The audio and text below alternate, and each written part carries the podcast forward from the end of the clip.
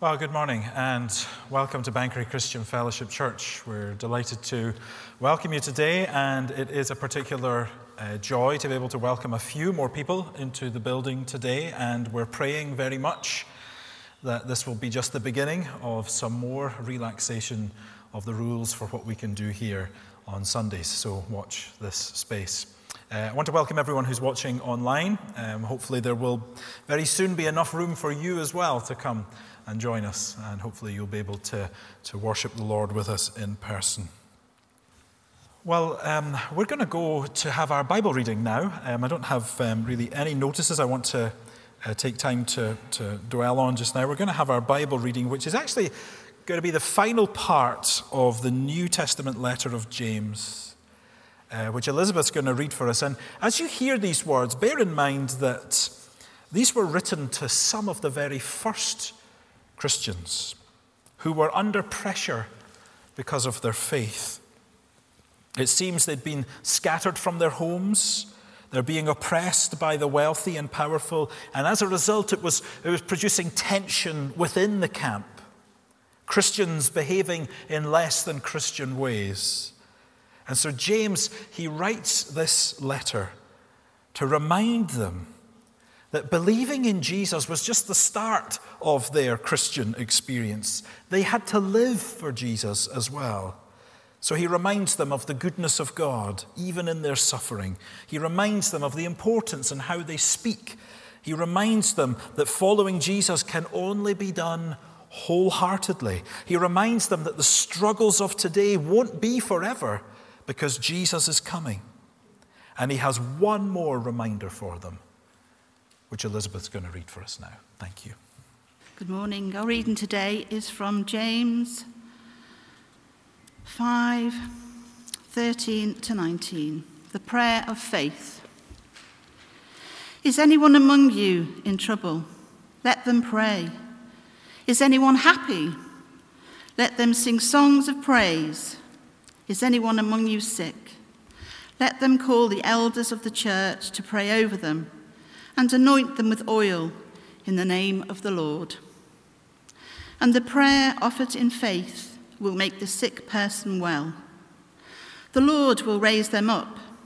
If they have sinned, they will be forgiven. Therefore, confess your sins to each other and pray for each other so that you may be healed. The prayer of a righteous person is powerful and effective. Elijah was a human being, even as we are. He prayed earnestly it would not rain, and it did not rain on the land for three and a half years. Again he prayed, and the heavens gave rain, and the earth produced its crops. My brothers and sisters, if one of you should wander from the truth, and someone should bring that person back, remember this. Whoever turns a sinner from the error of their way will save them from death and cover over a multitude of sins. This is the word of our Lord. Thanks be to God.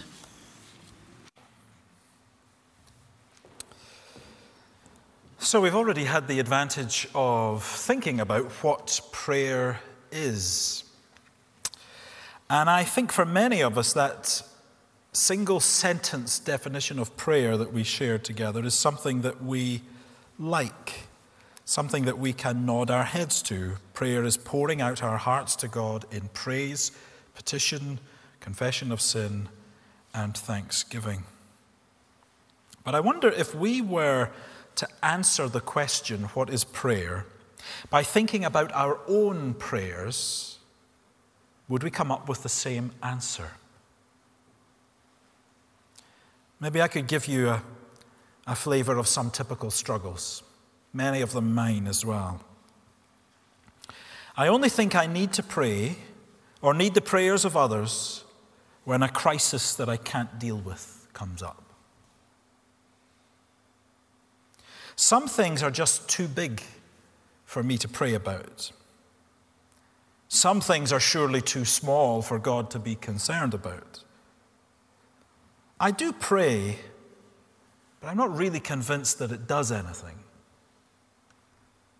Any of these relate? James has had to rebuke these Christians for how they use their words. You go back to chapter 4, and he's explicit. They've been grumbling, they've been arguing with one another. They've been, uh, in chapter 5, we saw they've been taking oaths to maybe solve their problems. But in this final section of his letter, James tells us to remember the power of prayer. And he starts in verse 13 by effectively saying, Whatever is happening, pray. Whatever is happening, pray. He starts where we often start with prayer Is any among you suffering? Let them pray. James's words have a bit more of an urging to them. It's more than just let them pray. It's more, they should pray. They should pray. There's, there's more of a command about it than that. They should pour out their heart to God. When your health deteriorates, when you're miserable with loneliness, when your family feels like it's falling apart, when you're having to sit exams that you were told you wouldn't have to sit, when friends turn their back on you. James says, Is anyone suffering? You should pray. Here is your permission explicitly to bring those sufferings, those difficulties, those trials to God. And boy, do we have a precedent that runs right through the scriptures to do that. This is the sort of thing the prophets did. This is the sort of thing you find the psalmists did repeatedly. David in Psalm 38, he speaks to God. He says, My back is filled with searing pain. There is no health in my body. I am feeble and utterly crushed. I groan in anguish of heart. All my longings lie open before you, Lord. My sighing is not hidden from you. Psalm 10 why, Lord, do you stand far off? Why do you hide yourself in times of trouble? Arise, Lord. Lift up your hand, O God. Do not forget the helpless. Is anyone suffering? They should pray. But that's not all James says. Is anyone cheerful? Let him sing praise. And this isn't just singing, let him sing. Boy, we'd be in trouble at the moment, wouldn't we? Let them sing praise. Praise to whom? Not to ourselves. Don't just sing into thin air. Sing in praise to God. As we said together earlier, pouring out our hearts to God in praise. And so again, the Psalms. Psalm 126 The Lord has done great things for us, and we are filled with joy. In the New Testament, Mary, she receives the news that she's going to give birth to the Messiah. From now on, all generations will call me blessed, for the mighty one has done great things for me. Holy is his name. James wants us to see that there really is no circumstance where we are not welcome and where we are not encouraged to come to God and to speak to Him about it.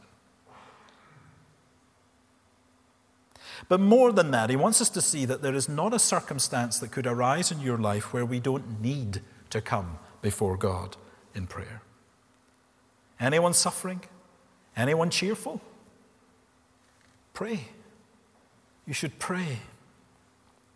As Paul puts it in Philippians 4, he says, Do not be anxious about anything, but in everything, by prayer and supplication with thanksgiving, let your requests be made known to God. In everything. James says, Whatever's happening, pray. But there's another circumstance that's really very important for James to mention, and that's what he tackles in verse 14. This is where we have a lot of questions about what James is talking about. Is any among you sick? Let him call for the elders of the church and let them pray over him, anointing him with oil in the name of the Lord. Here we have the issue of sickness. And here we enter into what is quite possibly the hardest part of James's letter to just get to grips with. So I want to show you what I think is going on here. Many of you will be able to relate to this, I'm sure. Uh, illness is one of those things that is, is very hard for the non ill to empathize with. It's hard, isn't it, to describe the far reaching effects that illness can have on a person. When we're, when we're well, um, we might, I might even be tempted to think, well, if I fell ill and I had to go into hospital for a week, I would catch up on some reading, maybe get on with uh, the spiritual disciplines. Um, I'd maybe be very keen to be an evangelist in the wards. It'd be nice to have a week out. But when we're ill, it's a different story altogether. The tiredness, the lethargy, the inability to concentrate, to think clearly, it wears you down. And it is not uncommon for Christians to find that when they are ill, they actually can't pray. They struggle to pray. They know their need, they know how much they need God's help, but they just cannot pray.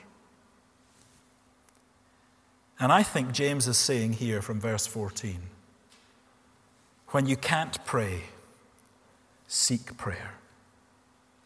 When you can't pray, seek prayer.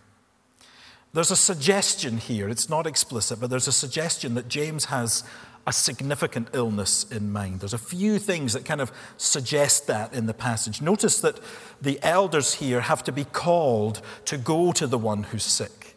They are seemingly unable to go to the elders, they have to call for them to come. The elders come, and specifically, James says they pray over the sick person, suggesting that, well, the sick person's lying down and the elders are not. They pray over him. And that's hinted at in verse 15 when they speak about him being raised up. And notice that it's the prayer of faith that is prayed by the elders that will bring healing. He doesn't speak about the faith of the one who's being prayed for. The prayer of faith is prayed on their behalf. It seems there's a real weakness in the one who is sick here. And the mention of the oil here, also in verse 14, is not straightforward either. On the one hand, there is a recurring theme in the Old Testament of oil being used to signify how God sets someone apart. The presence of God is with them. Uh, kings were anointed with oil, priests were anointed with oil.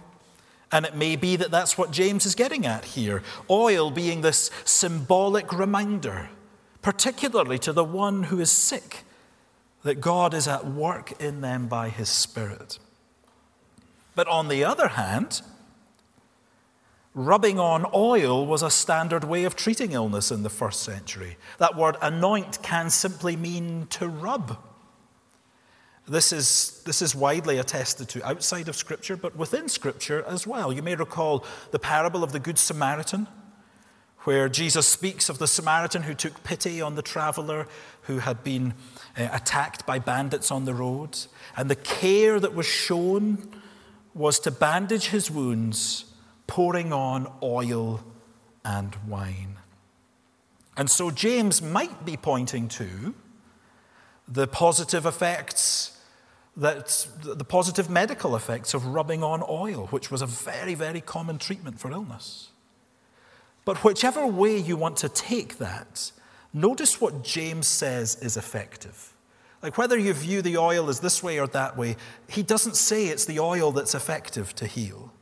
Verse 15 the prayer of faith will save the one who is sick. So that does not allow us to view this as some sacred oil that has healing properties. Neither does it allow us to view this as that um, God's providential healing is somehow separate from the use of medicine. When we pray for someone to get better, they go to the hospital, they get treatment, they get medication, and they become well, and we praise God for answering prayer. The promise of verse 15 that the prayer of faith will save the one who is sick and the Lord will raise him up. I suppose it should puzzle us a little bit because it seems to suggest that if someone isn't healed, then it must be because the prayer was not prayed with enough faith. But I think it's very important to remember that this way of speaking is not unusual in the Bible. Jesus himself made promises to his disciples. Listen to this uh, from John 14. He says, Whatever you ask in my name, this I will do, that the Father may be glorified in the Son. If you ask me for anything in my name, I will do it. Now, is Jesus presenting his followers with a blank check? Well, the answer to the question is yes and no.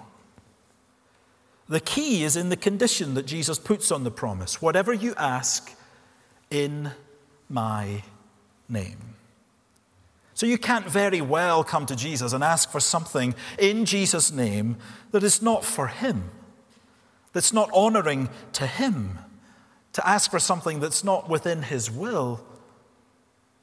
And in the same way, in our passage in James 5, that exact same condition is there. You see that in verse 14? They are to anoint him with oil, uh, they're to pray over him, anointing him with oil in the name of the Lord. That same condition is there. And with that must always come an acknowledgement that God knows better than us. So, yes, through the prayers of God's people, God brings about healing, often using ordinary means, even using miraculous means. But He does so always according to His will the teaching that says that it is always God's will to heal just doesn't stack up. And we can say that because not until Jesus returns and we're in the new heaven and the new earth will we ever be fully, truly healed. I mean, I say that confidently because every one of you here is going to die one day. Everyone. Even the strongest proponents of the faith healing movement died of something. We have encountered the prayer of faith already in James. So when we worry about this, what does he mean then about this prayer of faith that will save the one who's sick? Well, we've already encountered this prayer of faith in chapter 1 where James encourages these persecuted Christians that in the midst of their trials, they need to seek God's wisdom. And how do they find that? They ask God in faith with no doubting. Not like a double minded person, James says, who seeks things from God for his own benefit rather than to do God's will. And so I must admit, I think there's a deliberate double meaning in the words that James uses in verse 15 of our passage. The person prayed for will be saved, will be raised up. Well, that is legitimate language to speak about how they would be healed, but it is also the language of salvation, isn't it? And so it can be said for the Christian, even if they are desperately sick and that God doesn't heal them. Well, like the Apostle Paul could say, the Christian can always say, even though outwardly we are wasting away, inwardly we're being renewed day by day. And I fear we often miss this in our prayers for the sick. I mean, James is telling us here to pray for healing. And I don't want to undermine that in any way. I'm going to say more about that in a moment. But as I was thinking of this, I was reminded of a friend of mine whose, whose mum was seriously ill. And the church were pretty good at regularly praying for her over a period of many months, maybe even a year and more. And my friend was very grateful for that prayer support, but he pointed out that he couldn't remember at any time hearing anyone pray for his mum's spiritual health. They were so caught up in praying for physical healing that they didn't pray that this woman's faith in Jesus would flourish in the midst of her trial, in her illness. And so often, brothers and sisters, that, that flourishing of faith and trust in Christ in the midst of sickness is so much more a testimony to the power of the gospel than us always trying to find the easy exit. But how easy for me to say, standing here when I'm well. There is a pattern here, and it is worth making it clear. James says, If you're sick, call the elders, they will pray over you. And the prayer of faith will heal if the Lord wills. If the Lord wills. And what should be certainly the case is that it will raise you spiritually, it will strengthen you in Christ, even if it does not lead to full physical healing. James doesn't say that the elders or a charismatic pastor will call you to the front of the church. He does not say anywhere that he will lay hands on you, not a mention of that.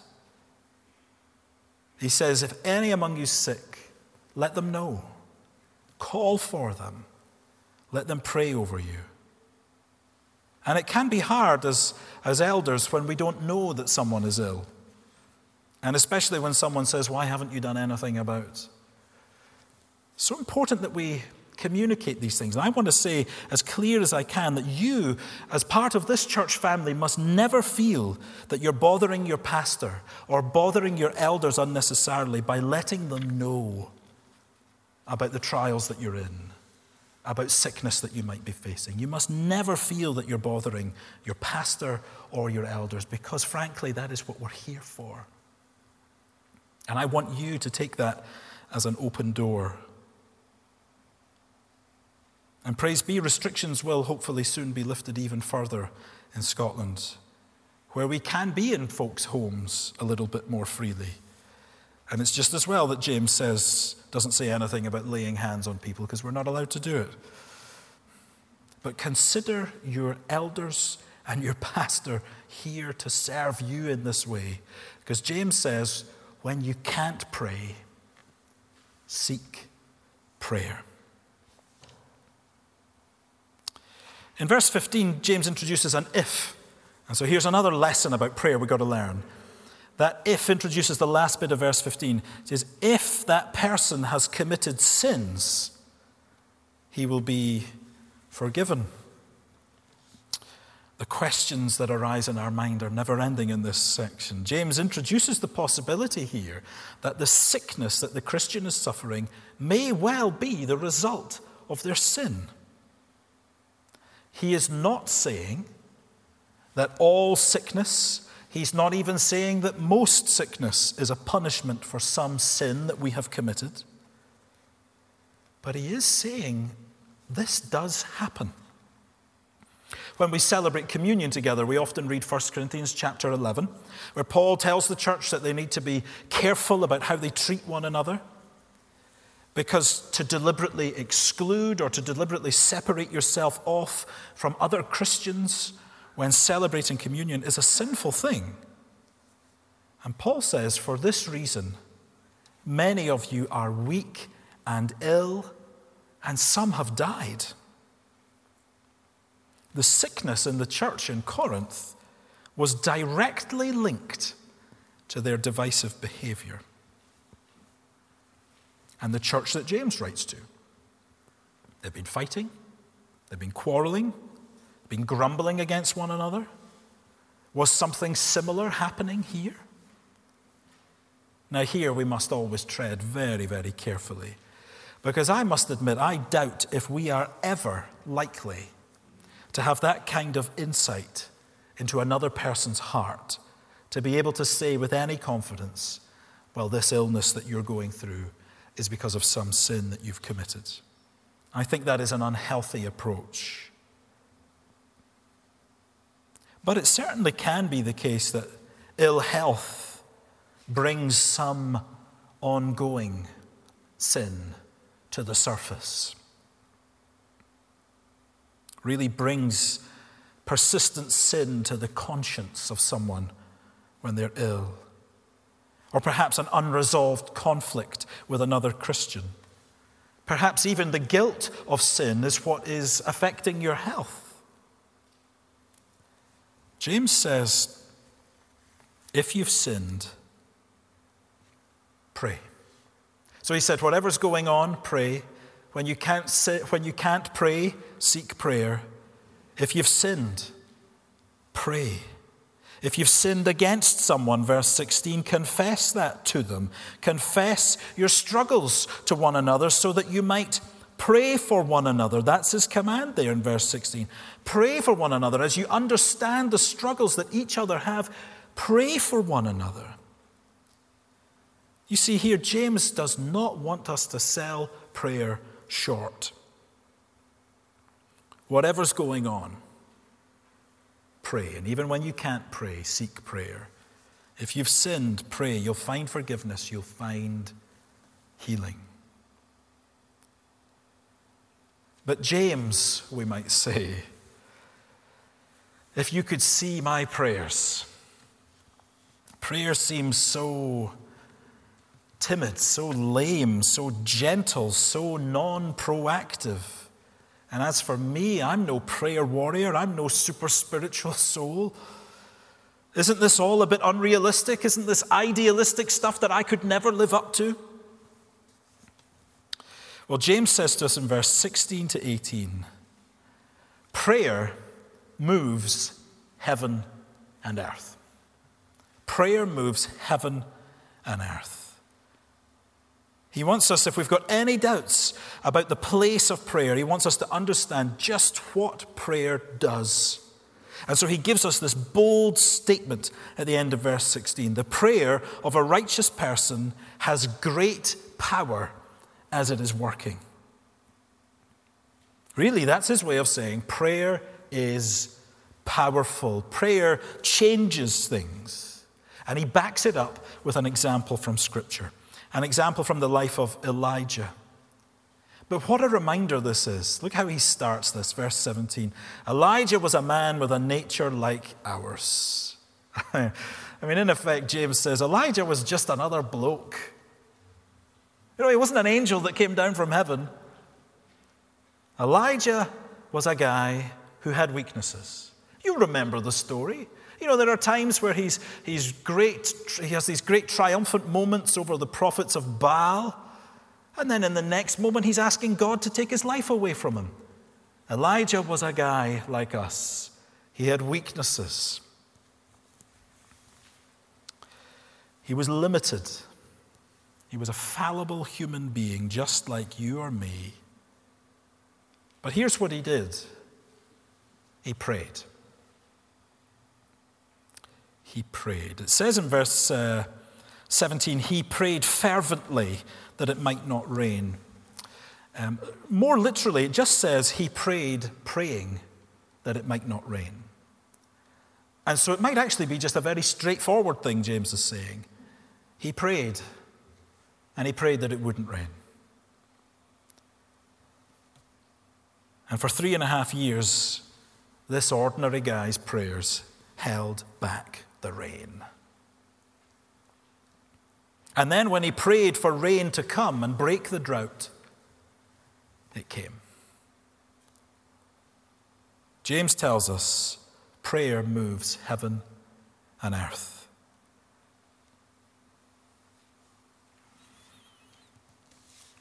Did God need Elijah's prayers? Of course not. God doesn't need anything.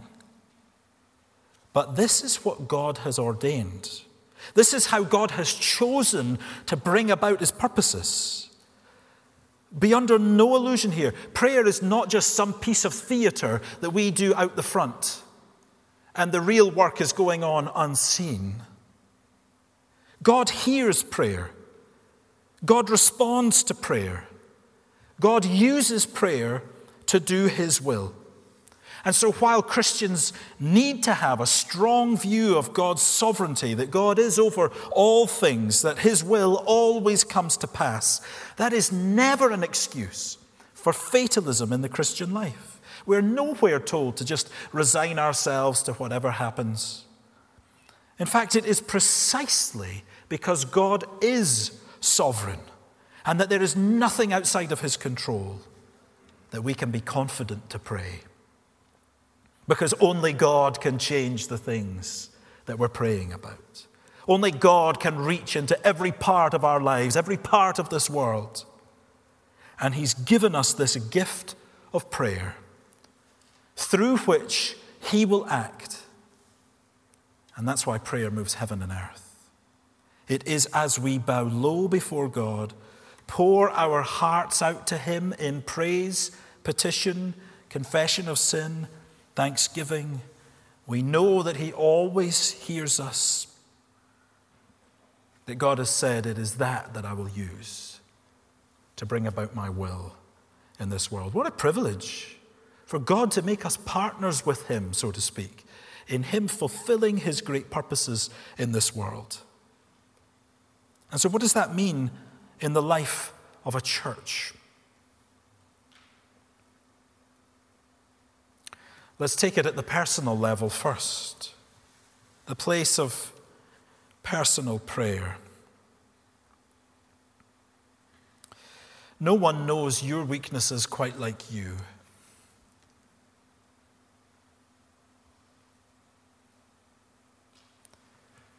And if we have this understanding of what God does through prayer, and we realize how hard our hearts are at times, how drawn to sin our hearts are, how hard hearted our loved ones can be, then we'll pray. Because we'll understand that we don't have it within us to change these things. But through our prayers, God will work by His Spirit to change us.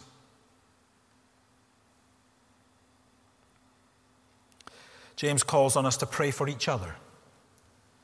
This is what it will look like in the life of a church if we have grasped the power of prayer. We will not be so embarrassed to ask if we can pray for each other. Or if someone mentions a particular struggle, to even stop there and then and say, hey, why don't we pray about it?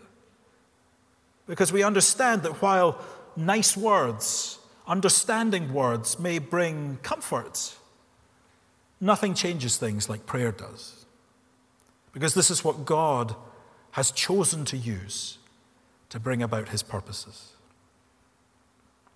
and then for a church family together. To look for direction in how we proceed as, as, as the gospel community in this part of the world. If we're looking to appoint a new member of staff, for wisdom and how we move forward with that. To pray for our nation in all of its current turmoil.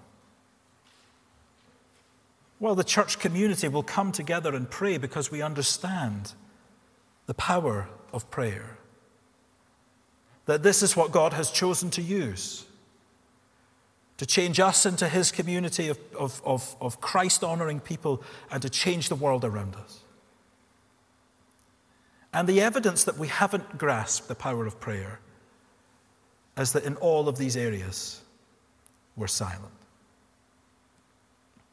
James is calling God's people here to depend upon God and to do so in prayer. And there are lots of opportunities for us to do that corporately. And I want to encourage you.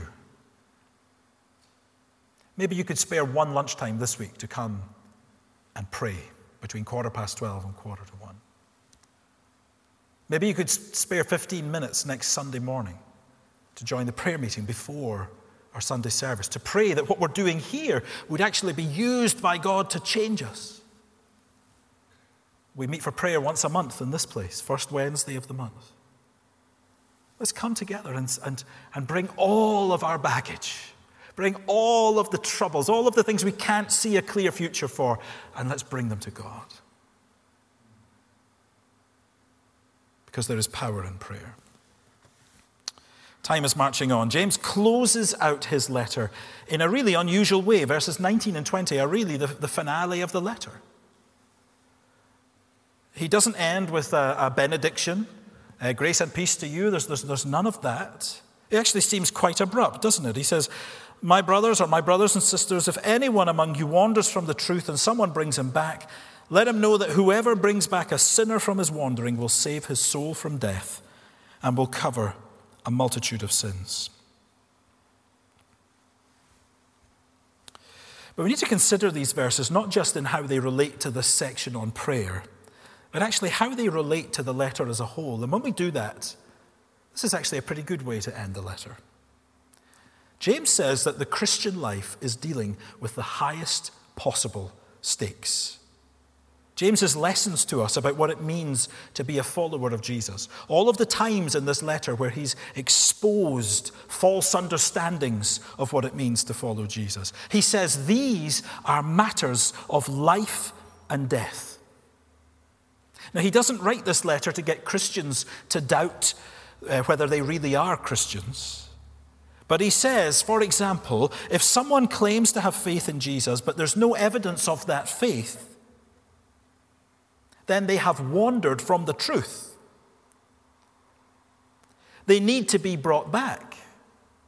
Because someone in that situation is believing a false gospel. One that says you can live however you please, just so long as you believe good things about Jesus. James is saying that if you use your words to tear people down all the time, to gossip about them behind their back, and then think that with the same mouth you can sing worship to God on a Sunday in your garden after church, then you have wandered from the truth. You're believing a false gospel, and you need to be brought back. And there are lots of semi religious people who think that their tip of the hat to God just once in a while is all they need to do to secure them a spot in heaven. The church is a group of sinners who've turned back and who keep needing to turn back from their wandering towards God. The truth that we must never deviate from is this that, that God is pure and holy, that I am sinful and rebellious against Him, and I'm cut off from Him, deserving only His judgment. But Jesus Christ is God, come as a human being, to live the life I couldn't live, to die on the cross, bearing the judgment that I deserve.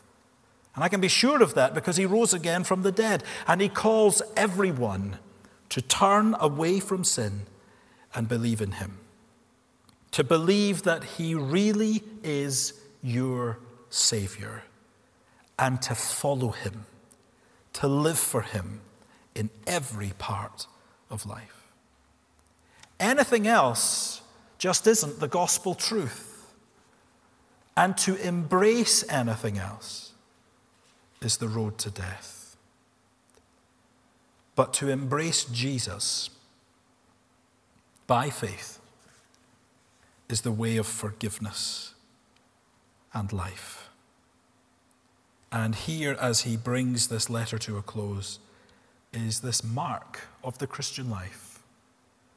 We remember the power of prayer and we trust in God to work through the prayers of his people to heal, to restore, to save, to revive, to glorify His name in us. Amen. And now to Him who is able to do far more abundantly than all that we ask or think, according to the power at work within us. To him be glory in the church and in Christ Jesus throughout all generations, forever and ever. Amen.